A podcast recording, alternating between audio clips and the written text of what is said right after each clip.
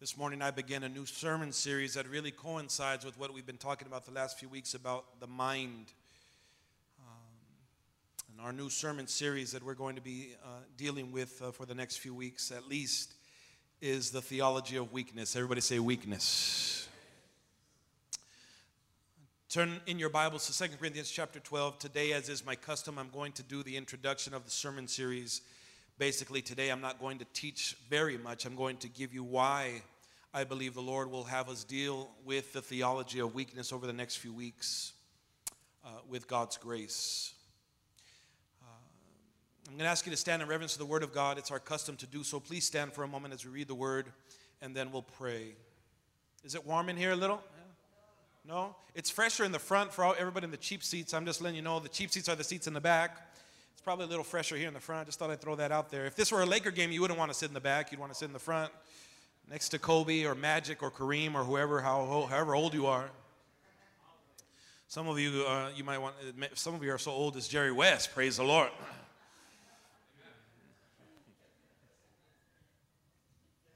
Second Corinthians chapter 12, verse 1 through 10. I'm, I do not want you to read with me just for the sake of time.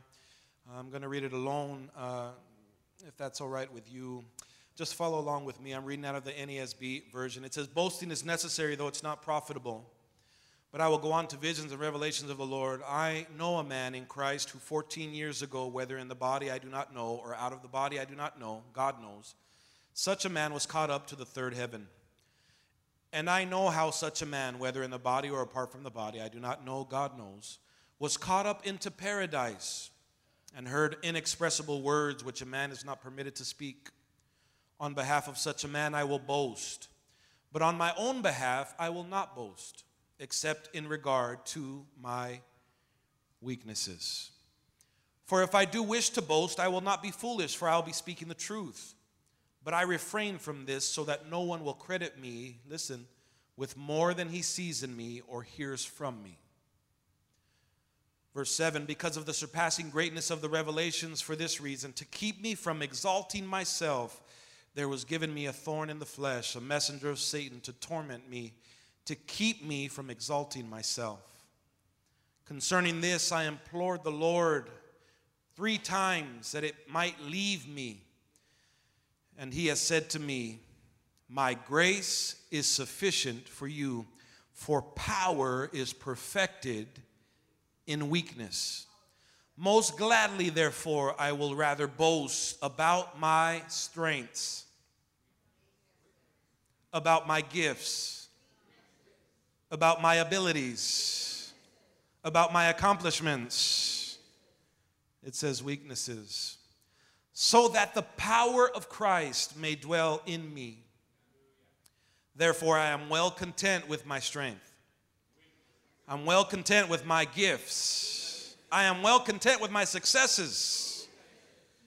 I'm well content with weaknesses. I'm content with insults. I'm content with distress.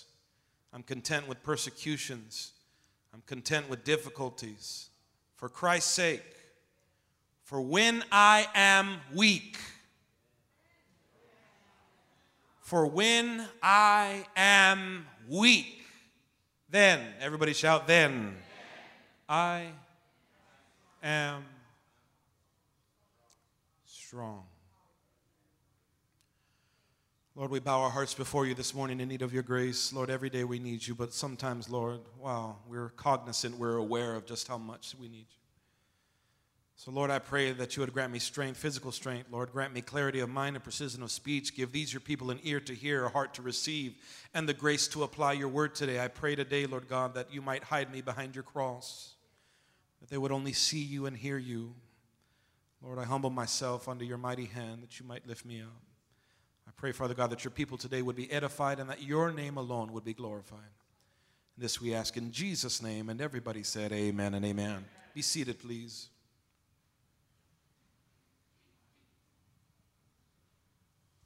If you're alive, then you carry burdens. We face difficulty in life in every season. We grow tired, weary, and yes, even weak at times. The question then becomes what am I to do when my strength is at its end? There are a few things as I present to you the introduction of this new series. There are a few things we've been dealing with the mind lately, and how and how many can say this morning that when your mind is busy, when it does not rest, you grow tired. How many would just wave at your pastor and say, You just grow tired. You're tired of the warfare. You grow tired of fighting constantly. You feel like when can you catch your breath? You need a break. Sometimes, uh, some of you, if you're honest, you can even say that it feels like your adversary is relentless. Who am I talking to this morning? It feels like your adversary is relentless, like you just can't catch a break. Some say when it rains, it pours. Does anybody know what I'm talking about yet, or am I alone here? Okay uh, it's, it's imperative then that we understand the theology of weakness. Everybody say weakness. There is a culture that I've grown up in, though you see a young man, I'm only 36 years of age, but I've spent all 36 years in the church of God. I was born and raised in a pastoral home. My grandfather was a minister for over 50 years. After that, my parents, uh, uh, Pastor Alice, rest in peace, my father, they raised up a church. And so I'm third generational Pentecostal, spirit filled, fire baptized. I am assemblies of God. I've been my whole life. And so I've been in a church system system for the entirety of my existence on planet Earth. And so, though you might look at a young man before you today, I've seen some good times and bad. I've seen what the effects of religion, I've seen the effects of religious systems, and I am cognizant, I'm aware, I am woefully aware of how in church there is a culture that is propagated, it is encouraged, even if it's silently, the culture uh, is encouraged a culture of strength, not a culture of weakness, no, a culture of strength, a culture that tells us or leads us to believe that we must always appear to have our stuff together. Yes, especially in church, we look nice, we dress nice by the grace of God, and so we have bought into the ideology that in order to be a Christian, in order to be a follower, of Jesus, we must portray this idea of strength. We must look like our stuff is all together. We must look like we're doing okay even when we are not okay. And this becomes not only a fallacy, but it becomes a dangerous thing. It's a dangerous thing because the church then no longer is able to function the way that God intended for it to function. We no longer are a hospital for the sick. We then become a social club for people that think that they got it all together. My God, I'm preaching better than your amen. And if we don't understand the theology of weakness, the sinners can't come and find refuge in Jesus. No, because they think that in order to come to church, you got to have your life in order. And I know the person next to you, don't look at them now, don't look at them now, don't look at them now. I know the person next to you looks pretty. They look like they got their life together. They look like they got money in their pocket. They might have driven a nice car, but I don't care what they look like on the outside. You're sitting next to somebody right now that has very real struggles on the inside. I know they look like they got it all together, but some of y'all barely made it by the skin of your teeth. Some of you came struggling here to the house of God today, but I have good news to you. You're in the right place. You're in the right place.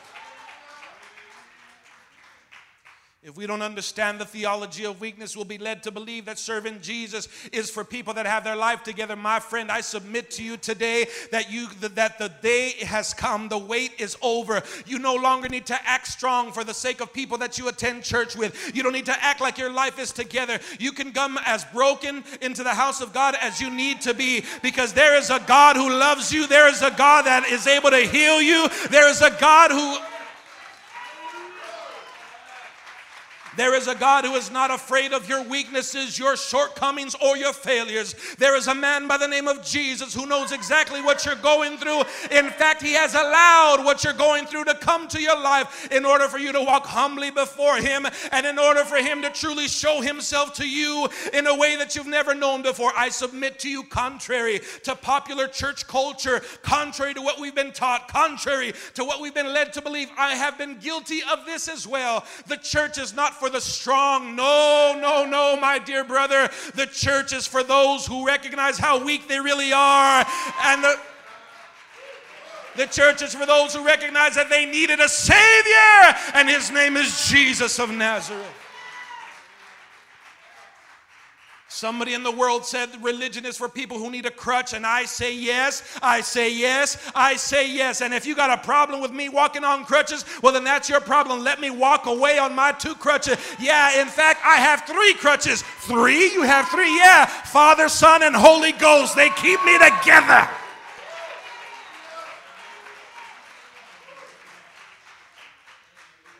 Well, you've been saved. You should know better. You should be strong by now. The devil is a liar. That, my friend, is not only a fallacy, but it goes contrary to the theology of weakness. And this theology of weakness is not a New Testament ideology, it's from the Old Testament to the New. We saw great men brought low, and they were brought low in order to demonstrate the glory of our great God. If God allows you to be humbled, if He brings you low, it is not for the sake of bringing you low, it is for the sake of the glory of His own name, because He shines the brightest when you are at your lowest. My God, His power is made perfected when you are at your weakest, when you can't go on any longer. He's the one that keeps you. I'm preaching better than your amen. When you feel like you can't walk anymore, He's the one that keeps you standing. Who am I talking to this morning? If it had not been for the grace of God, I wouldn't be in my right mind. If it had not been for the goodness of the Lord, I don't know who I'm talking to. If it had not been for the mercy of my Redeemer, I wouldn't be standing where I'm standing today. But thanks be unto God that He saw me at my weakest and He kept me. He didn't throw me away, He restores my soul.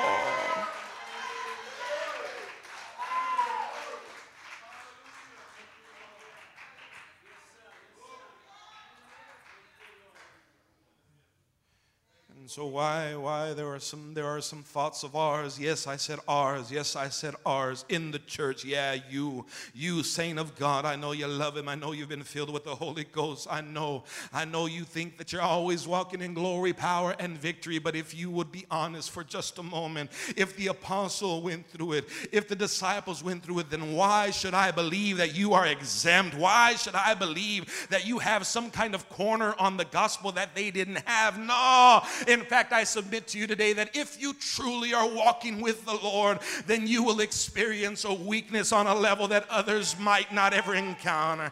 And so here are a few of the thoughts you might say, Pastor, why? Why, why take us down this road over the next few weeks? Uh, first of all, I believe, uh, number one, it's necessary because we tend to think of weakness and strength as opposites. Yeah, we tend to think of weakness and strength as opposites, but this thought, that thought is foreign to the Word of God. That thought has come to you by way of suggestion of the world. The world has led you to believe that strength and weakness are opposites. My friend, I submit to you that theologically, strength and weakness are not opposites. Instead, they are synonymous. Yeah, they are one and the same.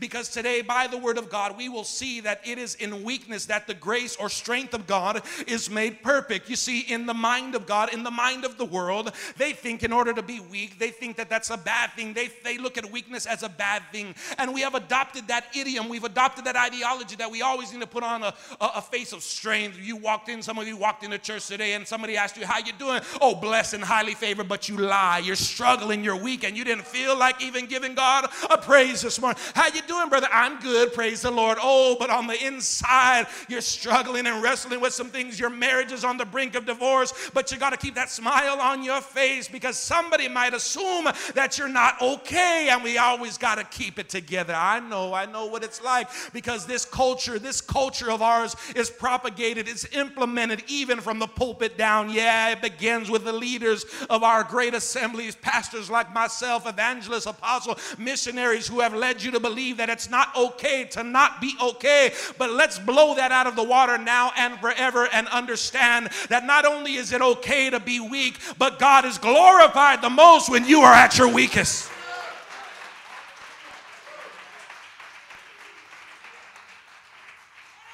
especially in the Latino culture, especially all the Latino men, we've been we were taught not to cry, to always act macho, always act macho, and so we have this barrier of strength. We have to act like we like we're hard.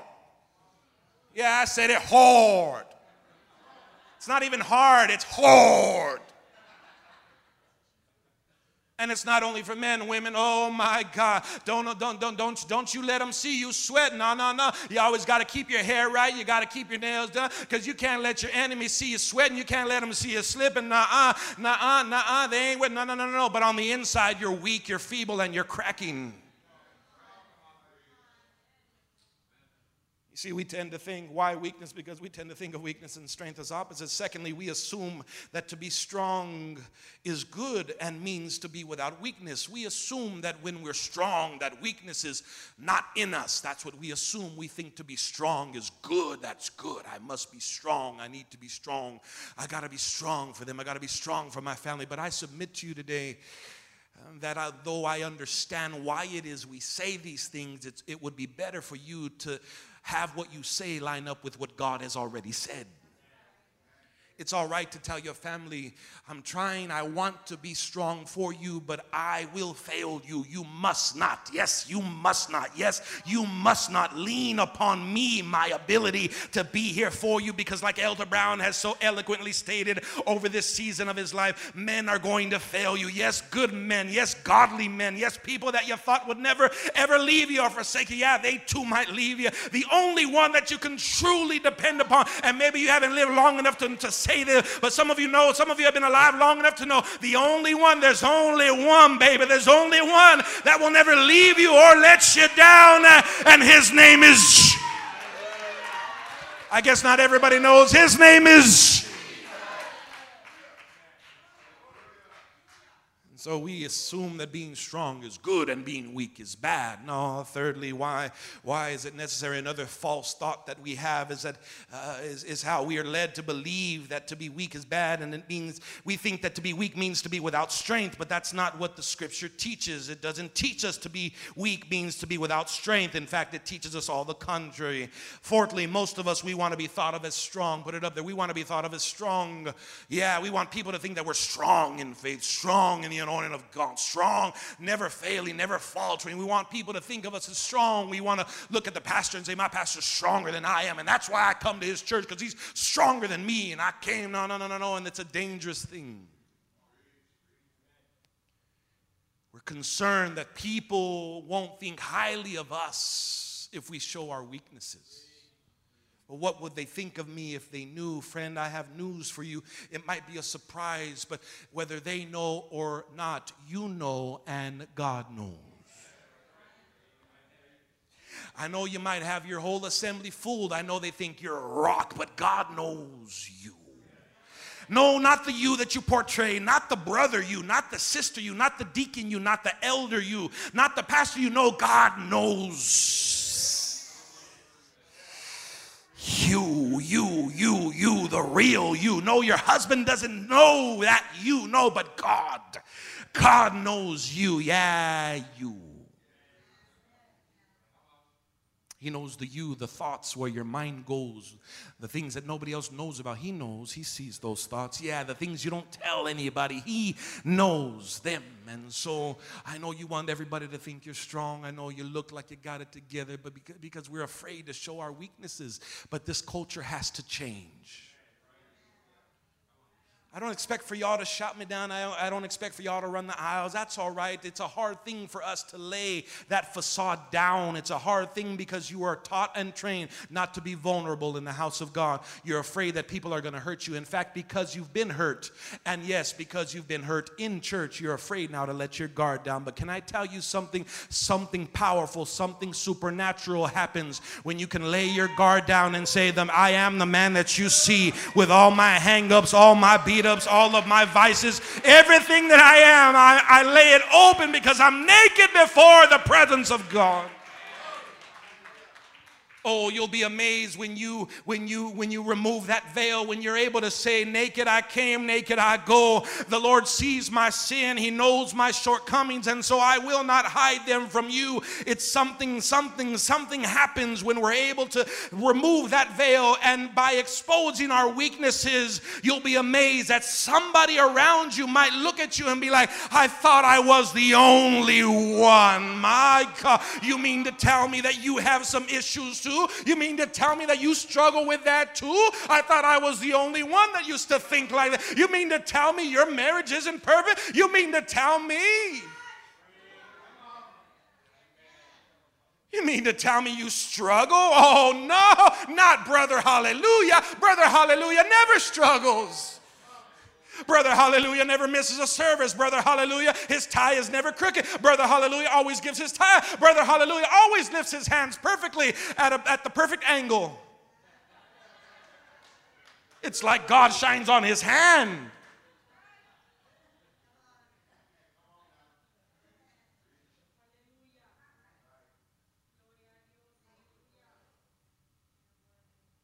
Why weakness? Why a series on weakness?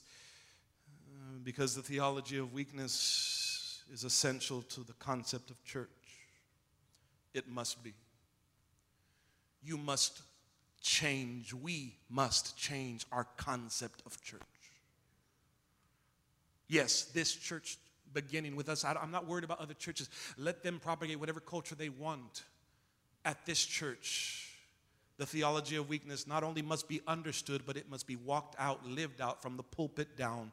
And if I have failed as a minister to help teach this with, clarity, then I have failed in that sense, and I strive to improve that this place might truly be what God intends it to be a place where the power of the risen Savior would abide and move so that people can be delivered, restored, and walk after Him and not be afraid to say, I need the Lord.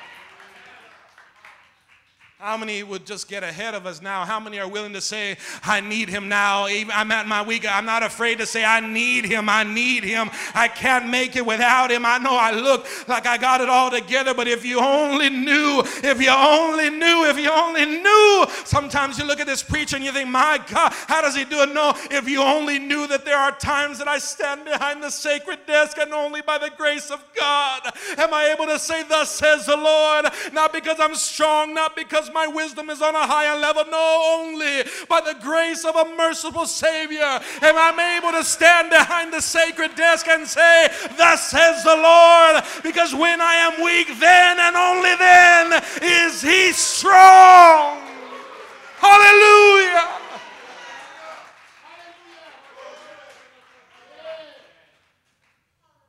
Why weakness? Why weakness? Because we distort the gospel of Jesus. When we ignore and when we try to cover, we try to mask our weakness. We portray, we, we portray a gospel that is no gospel at all. Oh, all throughout the scriptures, we see Jesus, a weak and lowly man. No, he was the King of glory, the King of majesty. He could have called diadems of angels to come to his aid. And instead, according to Philippians 2, the Bible says that he humbled himself, that he thought it not robbery with God to be made equal with God. No, but instead he took upon himself the form of a servant. Not only a servant, but he made himself obedient to death, and not only death, but death upon a cross. The King of glory, the King of majesty, all power and dominion in his hand, and yet he walked humbly on earth. Who told you that you have to act like you're strong?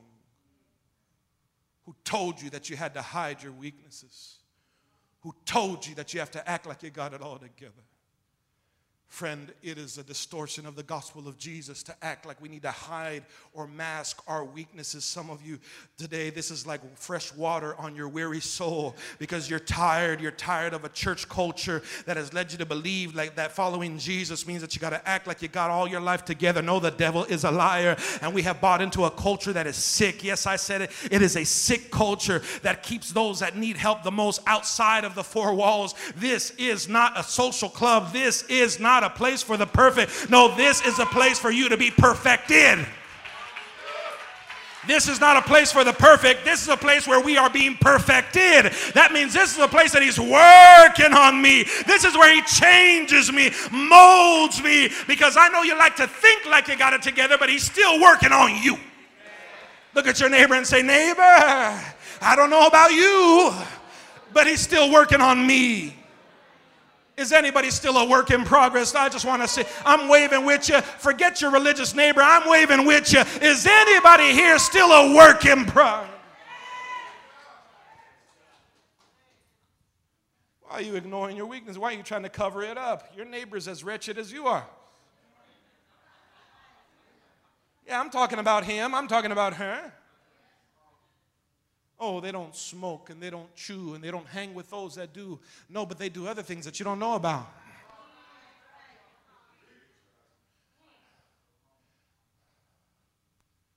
Oh, I'm going to be good today. I'm not going to step on your toes today. I'm not because this is the kind of suit that you wear when you're being nice.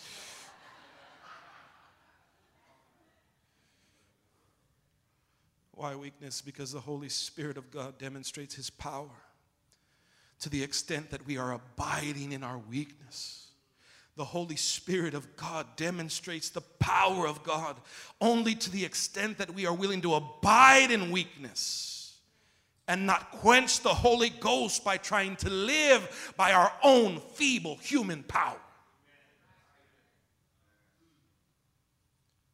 Why weakness? Because just like Christ accomplished atonement for us by suffering death, death, by suffering and death, he atoned us. So the Lord accomplishes. This is how he accomplishes his witness on the earth it's through weakness.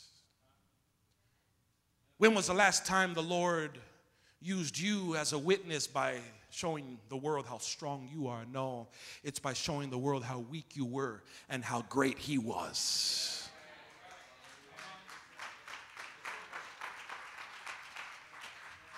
You see, contrary to popular opinion, the Lord gets maximum glory when He shows, when He puts you on display, but not to show how strong you are, not to show how smart you are. No, He puts you on display to show the world how broken you were. He puts you on display so that you can testify that you were lost and undone, drug addicted in the gutter, and He came and raised you up and set your feet upon a rock to stand. He displays you, watch it, He displays you not so that you can say how great you are, but so that you can testify how great He is. You see, that that's why. That's when He gets maximum glory out of your life. Not when you're standing there proud of who you are, but proud of who He is. My God. I don't know who I'm talking to today. I know this is hard for some of you to admit, but that's when He gets maximum glory. Not when you're walking around like a peacock. Look, look at what I did. Boy, you, you, you look like George Jefferson up in here. Some of y'all walked in like George Jefferson. Yeah, I said it. Who's George Jefferson, you say?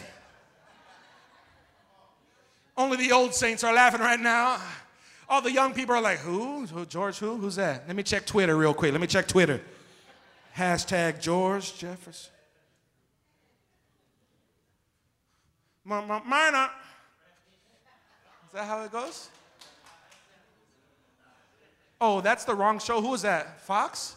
Stanford, Sanford and Son? Elder Brown, you're telling everybody how old you are. Okay, so I have the wrong show. What was it? I say we're moving on up. Oh, there we go. Why isn't your daughter helping me? Look at her. She ain't helping me. Look. I said, we're moving on. And what's that? To the east side. And, then how's it go? To the deluxe apartment in the sky. Y'all remember? And then how would it work?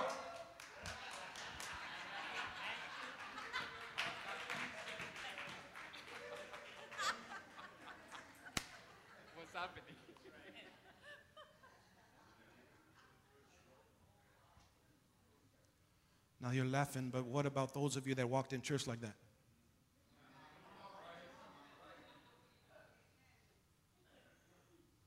You ain't moving on up. Your home is on the brink of destruction. You haven't had a good night's sleep in days. But you got a Bible under your arm and you can't let anybody know how you're struggling. And then we come to church and we spread our feathers like a peacock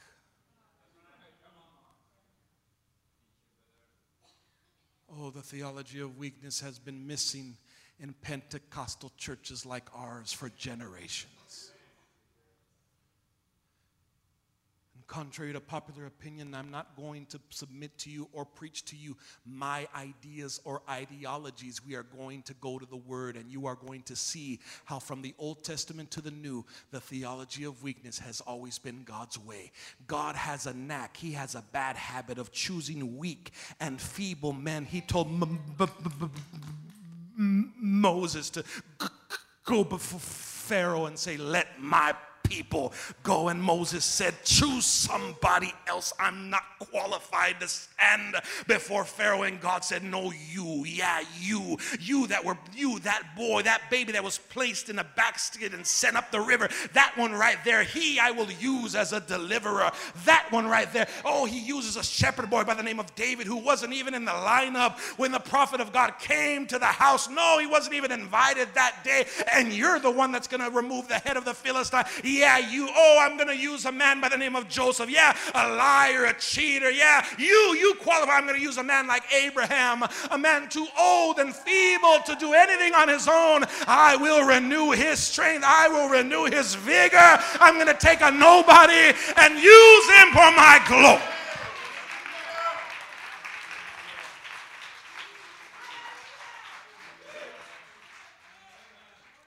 God has a bad habit of taking nobodies and using them for his glory. He has a bad habit of calling people men and women who don't qualify by the world standard. Yeah, that one right there, the least of them. He still uses the foolishness. He still confounds. He confounds the wise and he uses foolishness. He uses the foolishness of preaching like me. Ah. Why weakness?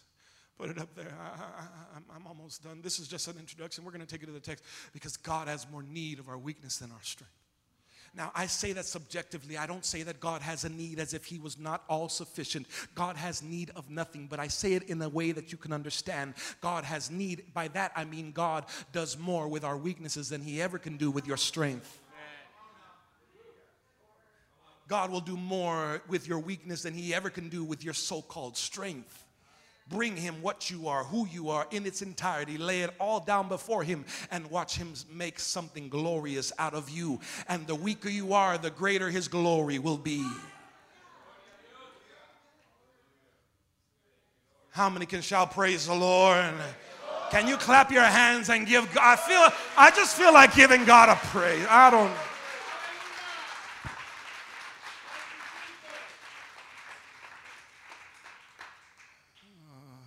because God's way is not always to take us out of tribulations.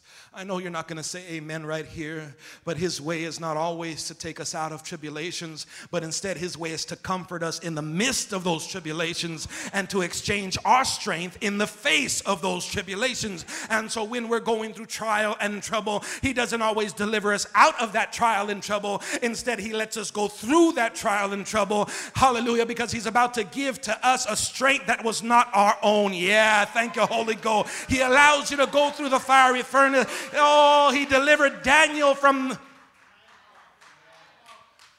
He delivered Daniel from the lion's mouths, not the lion's den. I'll say that again. You see, Daniel was in, delivered from the lion's den, he was delivered from the lion's mouths. Shadrach, Meshach, and Abednego were not delivered from the fiery furnace, they were delivered from the fire.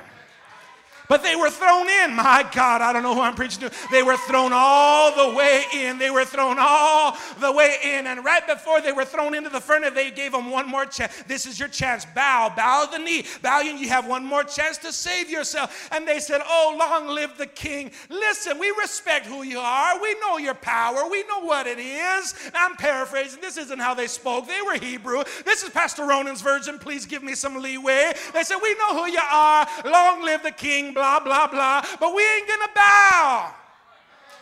Because whether our God saves us or lets us burn, And so they threw him in, hallelujah. But how many know, thank you, Holy Ghost, that they leaned in and they said, Oh, Shadrach and Meshach and Abednego, they, yeah, they leaned in. They were already there, but they said, but, but, but, but, but their enemy said, yeah, their enemy said, I see, I see a fourth man in the fiery furnace. How many did we? Th- My God, y'all are going to make me lose. Y'all gonna make me, I promise you. Y'all promise you, gonna make me. They said, how, how many did we throw in there? How many? One? Can you see them counting by the fire? How many did we throw in that furnace? How many were there? Oh, Shadrach, Meshach, and the bed. How many? Three, right? Three, right? Everybody shout three. Everybody shout three. But when they looked in that fiery furnace, they said, I see one that looks like the Son of Man. Oh, the Lord was already in that fiery. I need somebody to give God a praise like you know He's already there.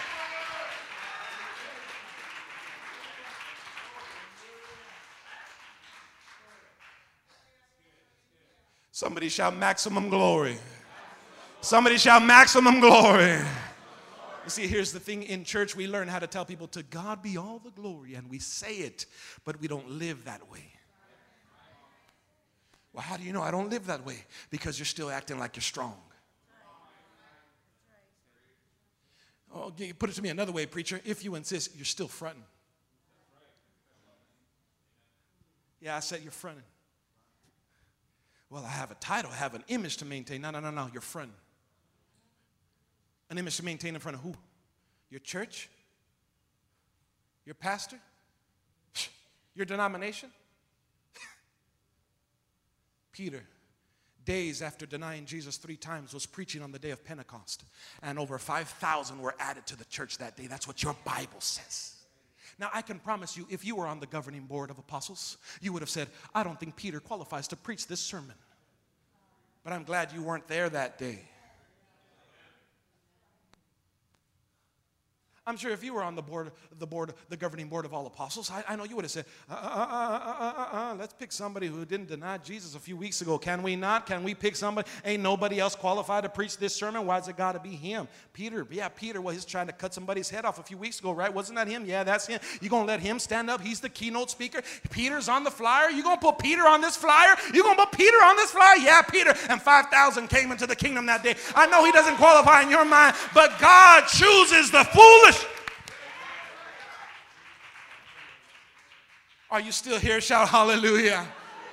Now you're looking at me like, are you going to preach the text? Of course I'm going to preach the text. This is Abundant Life Church. But his way is not always to deliver you from that trial. Instead, he's going to comfort you in the middle of that trial. And that's a word of encouragement to anybody that's going through anything. I know your neighbor's dead, so they ain't going through nothing. But is anybody going through something here today? I have good news for you. If God allowed you to go through that trouble, he will sustain you through it. And he's going to make you better as you come up out of that. Somebody shout hallelujah. Now consider Paul. Consider Paul. Look at the text now. Look at the text. Look at the text now. I, am out of time. Look at verse 8. I'm going to go quick here because we're going to spend a, a, few weeks here. So I just had to give you the introduction. Look at your Bible. Somebody shout Bible. Now look at your Bible. Look at verse 8. One of these days I'm going to shut these off. So make sure to make sure you're bringing your Bible. Look at your Bible, verse 8. Paul, just to give you some context, Paul is under attack He's doing what he hates to do. He has to defend his apostleship because false teachers had come and they were attacking the church at Corinth. And he has to defend his apostleship now. They knew that he didn't walk with Jesus physically, and so they attacked his apostleship. And Paul, watch this now. He did hear in the text what he hated to do. Paul hated to defend himself, he hated to boast about himself in any way. That's what the text plays out. He didn't like to do it.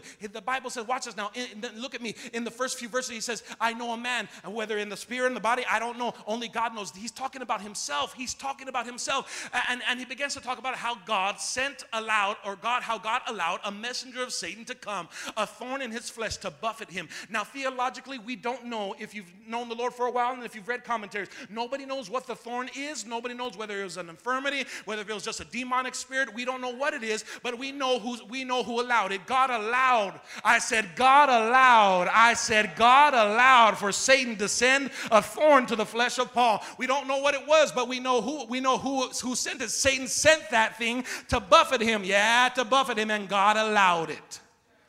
Paul himself said it was a messenger of Satan. It was sent by Satan because Satan sent that thing and God allowed it to go through because nothing happens to you without the permission of the sovereign God. So give me again, go back to verse 5, please, and I'm going to finish right here because I have another service to go to. Verse 5, are you with me? Shout hallelujah. Read like you're alive here. Ready? Go. On behalf of such a man, I will boast, but on my own behalf, I will not boast except in regard to my. Keep reading. For if I do wish to boast, I will not be foolish, but I, so that Oh, that's good. I refrain from boasting because I don't want anybody to think too much of me and not really think the most of him. Somebody visited our church, our service a few weeks a few weeks ago on a Wednesday night, and in the lobby, this woman who was new who's new to the church, she ain't here this morning. This woman who's new to the church, not even a believer yet, she came up to me in the lobby and said, "My, you are great. You're great." And I said, "No, no, no. He's great. Now you're saying, Amen, that's right, that's what you should do. You read Ray, yeah. But but I realized after that that I had failed. And why had I failed? Because if you come away from a service or a sermon thinking about how great the preacher is instead of how great he is, then I failed in my mission.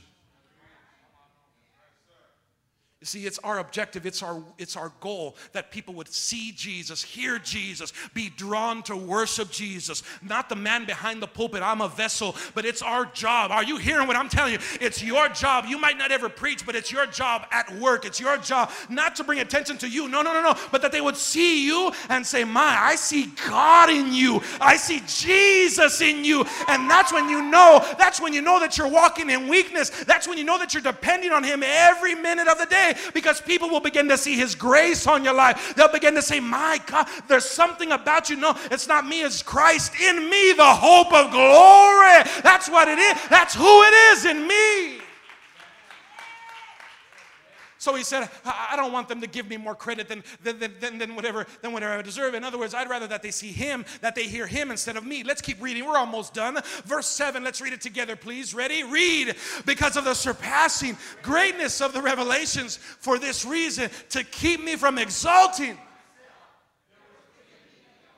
uh-huh, a messenger of Satan to torment me, to keep me from you see, this, I know you're not going to say amen, but that's what your nature wants to do. Your flesh wants to exalt itself. You want to say, This is all me, baby. Yeah, I did this. This is all me. I'm a hard worker. I work hard for the money, so hard for. Yeah, that's me. That's me. That's me, baby. That's me. That's me. That's all me. Yeah, that's me. I mean, I don't need no man. Mm-hmm. Your neck starts moving a certain way. I don't need no man. Yeah, you know who I'm talking about. I don't need you. I don't need. As long as I got myself. And, and, and there's a deception in acting strong. And what you don't realize is that you're repelling the grace of God. Instead of saying, I know it looks like it's all me, but it's nothing of me.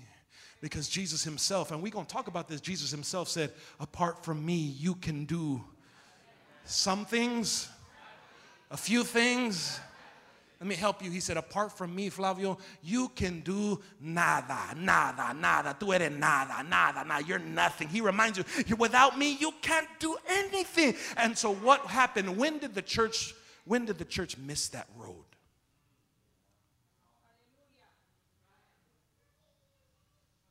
Verse 8, and I'm going to give you the first point here. Oh, yeah, I can do it in three minutes. Trust me, I can do it. Ready? Verse 8, read, ready, go. So concerning this, I implore the Lord three, how many times? How many times? That I might what? That it might what? That it might leave me. That this, here's the first lesson, and we're going to talk about over the next few weeks. Number one, the first lesson that we learn here is that God uses weakness to draw us to Himself. On three occasions, somebody shout three times. Three times, Minister Wilson, watch this now. Three times, Paul said, I went to God and told him, begged him, take this from me. Three times. That tells us that God uses our weaknesses to drive us to Him.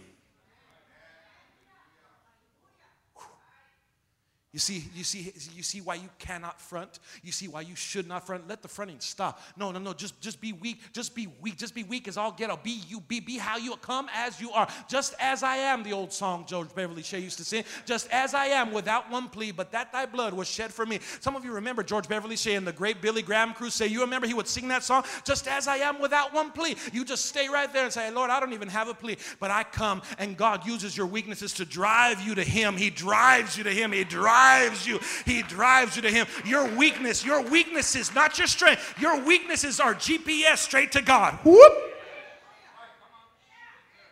But, Pastor, my weaknesses, my struggles, that's right, your struggles are a GPS straight to God. Not your strength, your struggles take you right to Him. Paul said, I had a thorn and I prayed to God three times, take it away, take it away, take it away. Some of you didn't learn how to pray until that trouble hit. Y'all ain't talking to me up in here. I'll preach over here on the left side. The left side is saved for real. Some of you didn't know how to pray until that trouble came.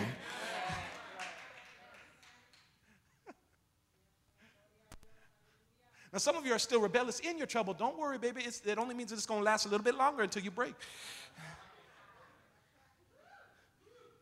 But he's pushing you to himself and he's using your weakness to do it.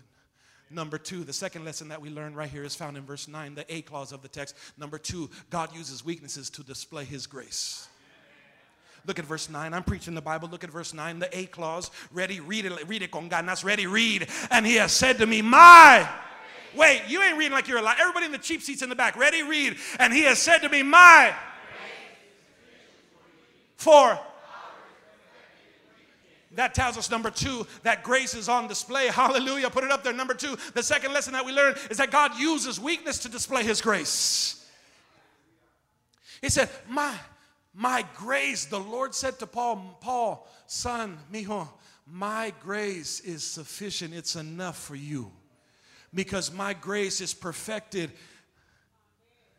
in your in your strengths you see, here's the fallacy of your self sufficiency. Here's the error of you believing that you can do it on your own. You can't. And not only can you not do it on your own, but you end up opposing God's grace. You cut off that flow. I'm out of time. The third thing that we see is in the B clause of the text here. Here's the third lesson, and we're going to preach it as we, Andres come, Junior come. God uses weakness to perfect his power. The third lesson that we learn is that God uses weakness to perfect his power. He's perfecting his power in you, but he does it through weakness. He perfects it. He's perfecting his power in you, but he does it through weakness. He doesn't do it through your strength. He doesn't do it by the facade that you've portrayed in church. He does it through weakness. And so he's using your weaknesses to perfect his power. God is doing a perfecting work in you, and he does it when you are at your weakest. And I'm a testimony of this because even though you see a man standing here preaching week in and week out, I stand only by the grace of a merciful Savior.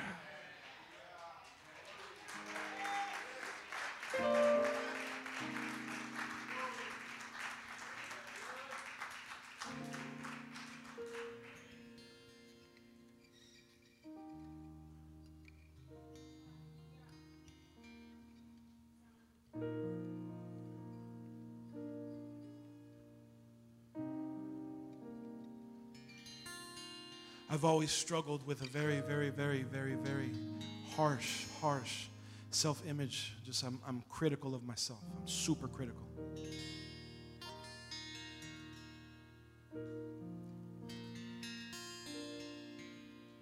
I am naturally a worrisome person. I care too much about what other people think of me. I've had struggles in my marriage.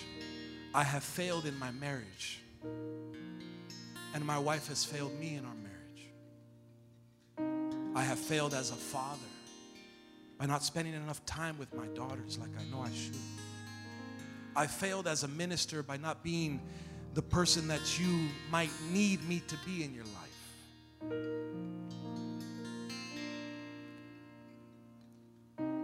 I failed as a son in not taking care of my father and my mother when I had the chance to do it as I should.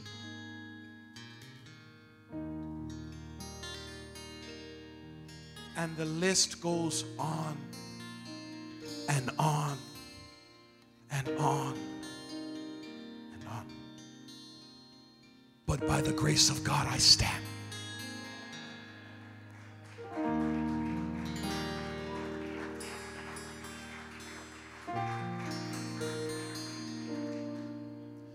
Not because I'm good or because I'm great,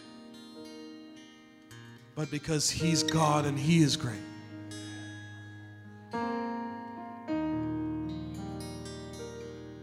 Therefore, I will boast all the more about my weaknesses so that the power of the risen Christ would rest on me.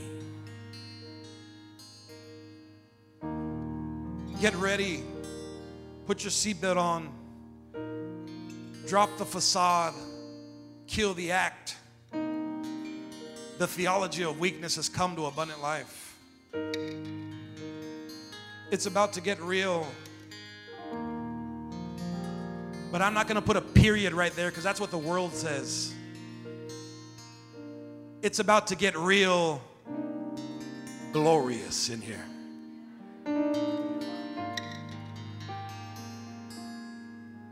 Would you lift your hands with me as the Spirit of God flows in this house?